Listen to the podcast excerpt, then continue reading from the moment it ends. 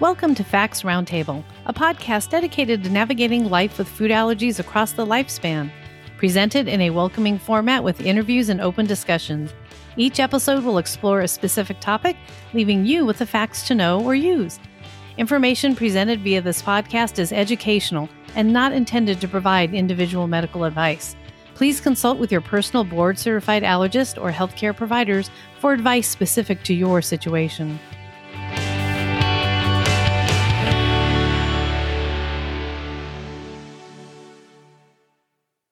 Hi, everyone. I'm Caroline Moassessi, and I am your host for the FAACT Roundtable podcast. I am a food allergy parent, advocate, and the founder of the Grateful Foodie blog, and I am FAACT's Vice President of Community Relations. Today's show is going to be quite fascinating as we explore the research from the Maleki Lab at the USDA, we're sitting down with Soheila Maleki, PhD, to learn more about how and why the USDA conducts peanut and tree nut research and what they hope to discover. Before we start today, I just want to take a moment and thank the National Peanut Board for their kind sponsorship of today's show and for all of their support over the years.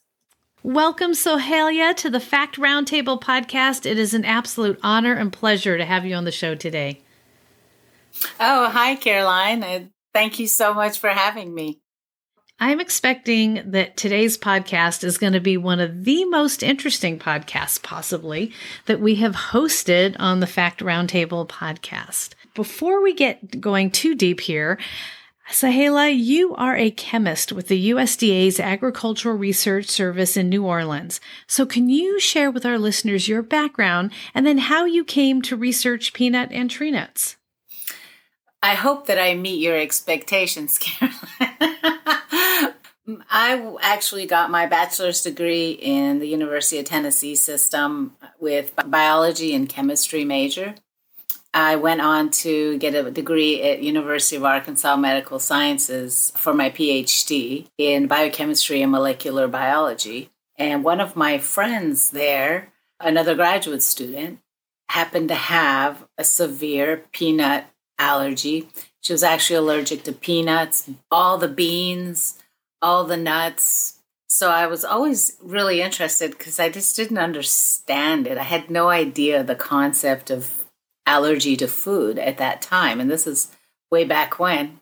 So at that time, one of the scientists in our department started studying food allergy. So that's where I was finishing my PhD and I went into a peanut allergy lab to do my research. And so I worked with Wesley Burks's group, who did peanut allergy research. They were one of the very first groups in the world to understand the peanut allergens, to clone them, identify them, study them. And so I was fortunate enough to get in and at that ground level. So that's how I actually got into the field, basically. Wow, I never knew that. I have known you all these years, and that is fascinating. Now, you were named as a finalist for a Samuel J. Heyman Service to America Medal in recognition of what was stated 20 plus years of pioneering research that has improved the quality of life for millions of Americans who suffer from food allergies. That is quite the statement, Soheila. So, can you explain to our listeners what have you actually been up to for these last 20 years? And then, how does your work impact the food allergy community? Well, I have to say that I've worked on a variety of projects and started out looking at the uh, peanut allergens. I've worked with people, breeders that, for example, breed peanuts. We've looked at variations in natural variety of peanuts, all the way to silencing the allergens in peanuts through genetic modification. Moved on to studying the allergen itself in detail, the effects of processing on allergenicity of the peanut. So I've spent like about 20 years studying the peanut and the allergens within. Of course, I got more involved with detecting peanut, for example, on product and food lines. I didn't actually do the detection, but helping develop methods to do that to the clinical side of the peanut allergens and food allergens became very interesting. So I started working a little bit on the newest therapeutics and diagnostics for peanut allergy. So I think in the last 20 years, my research has evolved over time, but also accumulated a whole bunch of knowledge over time that I've hopefully been able to apply to all these different fields. Are there other experts just like you out there in the field, or are you pretty much a leader in this? I think there's a lot of experts in the field, some that may have some of the experiences I have and have additional experiences beyond mine. But I think my experience is unique in that because I'm in the Department of Agriculture, I came from a medical school and then went into Department of Agriculture. And then from that, I feel like I have a broader interaction uh, with people from all the way from farmers through the food industry, through the consumer groups, to the regulators and the clinicians. So, food allergy affects is very unique in that it affects this huge variety of people in this broad population. I think I've had a glimpse into and a chance to interact with all of these different factions. So I guess many people may be better experts at certain specific areas and have other expertise, but I think in my case, the broadness might make some of my research or my work unique. Extremely fascinating. And yes, I agree. You are very unique. Oh, well, thank you, Caroline. so, until I met you in person a few years ago at FAACT's Food Industry and Research Summit, I never knew how much your role as a researcher really meant to our food allergy community. So, therefore, what do you think has been your most memorable or meaningful piece of research to date, or even just a meaningful moment? Because I know you interact with farmers and this broad range of people. Maybe there was just one moment in time that just sticks out in your mind and stays with you. Yeah, that's an interesting question. I'll just go for the broad answer, which kind of is similar to my last answer is that I've really had the privilege of looking at the trials and tribulations related to particularly peanut allergy and, of course, food allergy from various perspectives with the farmers to, again, going through with food industry people, consumer advocates. So I think I have this broad view. There's a different problem from every angle. It's hard to point out one memorable moment, but I think I remember one time I was on a Georgia peanut tour. They take you on the tour of the peanut farms. You meet the farmers and uh, you go to these peanut manufacturing sites where they make peanut butter, how they store it, how they dry it, store it, then processing line that makes peanut butter and so forth. And very fascinating. It's the first industry type meeting that I'd been to that wasn't in like a conference form. And I was first employed at USDA when I did that. And I was looking at effects of processing on food allergy. But I decided to go on this tour to learn more about the peanut. And while I was on that tour, that some news article came out about peanut allergy. And I could see this devastation on the peanut farmers' faces and how they passed this article around. And I told them, well, you know, that's what I study. And they all looked at me and said, really? And they started asking me a whole bunch of questions. And to me, that was one of the memorable moments because I was really new in the field and I just started a new job. And suddenly all these people were really interested in what I was doing and had like a gazillion questions that at that time we may not have had answers to, but overall, over time, have slowly developed some solutions to. Well, I bet you it was very comforting for them too, because here they saw this article and they're watching their careers and their lives flash before their eyes. And then here is a scientist who's actually trying to help solve this problem. So I could see how they would have been really excited to speak to you. Yeah, absolutely. And I think, you know, they were very concerned, and their overall statement was we don't want our product to hurt anybody. And what can we do? They actually started out with a small funds to try to fund researchers that were looking into that and i was a beneficiary uh, after a couple of years and had their full support it was a nice beginning to my career and a, uh, gave me a good understanding of a different level of food allergy as opposed to people that are you know clinicians and researchers that are doing fabulous work in the field. So, now in terms of your research, how do you decide what you'll be researching next? Do people come to you? Do they call up the USDA and say, hey, I have this product and I need help with it? Or does a farmer pick up the phone and say, hey, I need help with something? How do you decide what to research? Uh, that's a good question. And actually, everything you just said happens. For example, for the first 15 years of my life, and even now, I look at the effects of processing on allergenicity of peanut products and peanuts. So I've had many, many from industry, all the way from the food industry to the diagnostic industry to the detection industry, because detection, diagnosis, processing, or product cleaning lines in industry, and of course, detection is important for the manufacturers and the process, food processors, but it's also for regulators. So I've had multiple interactions with people that call me and say, We have a problem. We want to be able to detect roasted allergens. And they're different from the raw. How are they different? How can we detect that? Or anywhere from that to a farmer that was an almond farmer calling me and saying, I grow apricots as well. And I wanted to know if, for example, almonds are allergic, would apricot kernels could they be a replacement for almonds? If we were to remove certain chemicals or products out of it, would we be able to use this as a hypoallergenic version, for example? So you get all kinds of questions. Of course, the answer was no because they're the same family and they have the similar same allergens. We still did the tests. We don't just guess. That's basically science.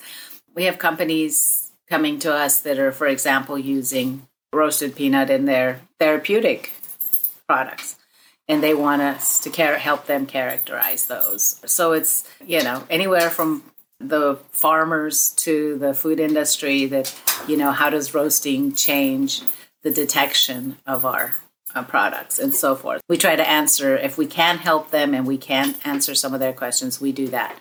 But we also overall try to stay true to some research that we've established for the USDA. We write like five year proposals on research that we're going to do. And so originally, for a very long time, it was processing. So although we include the processing now, we also have included diagnostics. So in understanding cross reactivity. In other words, if you're allergic to one nut, you may also react to others, or you may not. And so, why? Why do you not react to other nuts, or why do you? Why do some people and some people don't, for example? And so, we like to answer those questions that are basically enigmas in the field. But along the way, if anybody asks us questions or needs our help, that's what our job is to try to help them. That is fascinating and amazing. Thank you so much for that. A USDA Agricultural Research Service administrator once said about you her unique holistic approach, incorporating allergenicity as a consideration in peanut breeding and food processing, has had a tremendous impact on advances in detection, diagnosis, and treatment of food allergies. So, what does that mean? So, basically, I think what she was referring to was, again, the broad perspective that we've gone in to the research.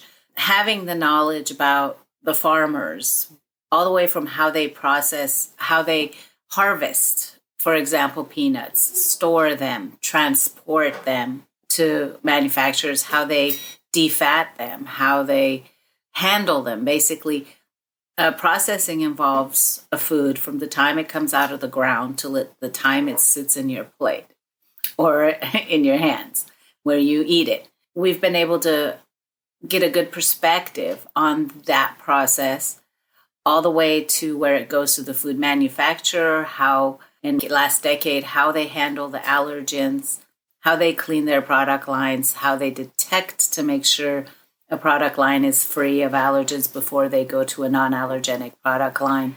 And then the regulators that even up till today, there's really no regulation on allergens because For example, they don't know the threshold dose for how much of a food can cause a reaction. What's the minimum amount of a food that can cause a severe reaction or a reaction? Having this broad perspective of interacting with the industry, the regulators, the clinicians who work on diagnostic detection, and so forth has given us a unique approach. But the processing specifically affects all of these. The processing we've shown can actually alter IgE binding or allergenic properties of foods. One of the best examples is egg or milk. If egg or milk are baked into a product, for many of the allergic individuals, they cause less of a reaction. When they start feeding individuals increasing doses of a food to desensitize them, instead of using a fried egg or milk in a liquid, if they feed them a product that has egg or milk baked into them, such as a muffin, then that actually can desensitize them with less severe reaction or potential for less severe reactions because it's got a lower allergenicity because it's been baked. Processing affects everything from, again, the farmers to the industry and so forth. And so you can look at all forms of allergenicity of a particular food all along the line from detection changes the diagnosis, diagnostic tools can change based on processing.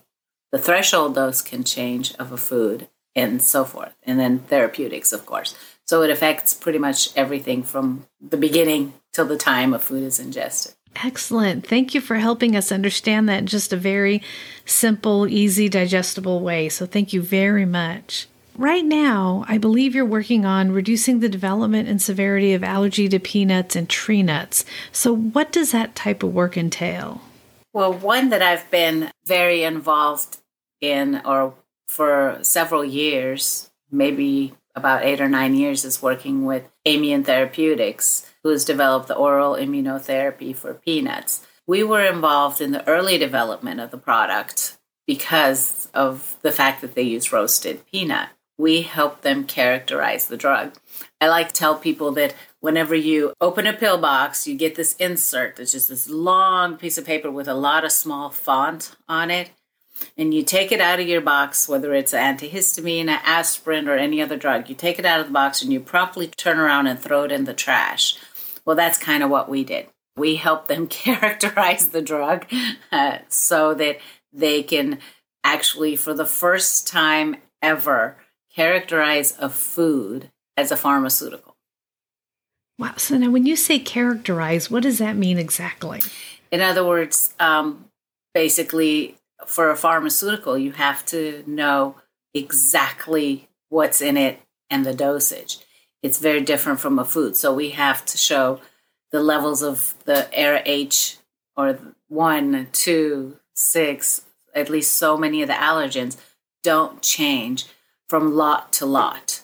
Can they be detected? What's the best method to detect it? Because the company has to perform quality control and assure their customer that they're going to get the same thing every time. They're not going to suddenly get a large dose by accident and have a reaction, up dosing or taking increasing doses over time, that they're not going to suddenly get an extra dose or a lower dose that might jeopardize their therapy. So, characterizing something as a pharmaceutical is very difficult. Of course, Aimmune has done majority of the work, but in the early development stages of showing that this is doable is something that we help them work on.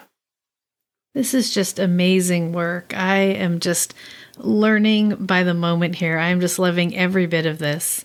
Before we wrap up today, is there anything else you would like to share with our listeners?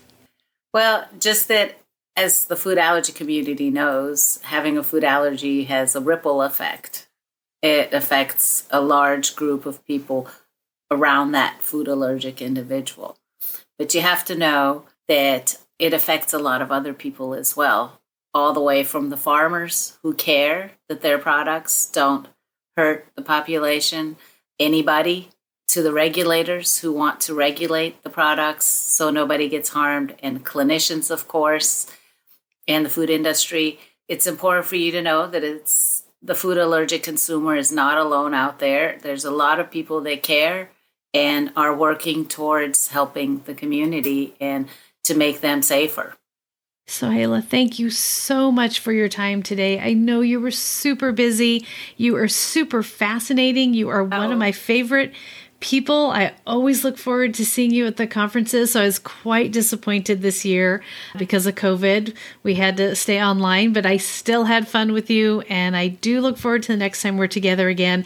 But I just wanted to give you a very heartfelt thank you for your time, your knowledge, for the work that you do, and the way that you change our community. So thank you very much. Wow. Thank you, Caroline. That's quite an endorsement. I, feel the same about you. And I really look forward to our conferences and getting back together with all of you again, talking about our mutual interests, including our food. I appreciate you having me here. You're very welcome, and I hope to see you again on the show. Again, we want to thank the National Peanut Board for sponsoring this week's FAACT's Roundtable podcast. Thank you for listening to FAACT's Roundtable podcast. Stay tuned for future episodes coming soon. Please subscribe, leave a review, and listen to our podcast on Pandora, Apple Podcasts, Spotify, Google Podcasts, iHeartRadio, and Stitcher. Have a great day and always be kind to one another.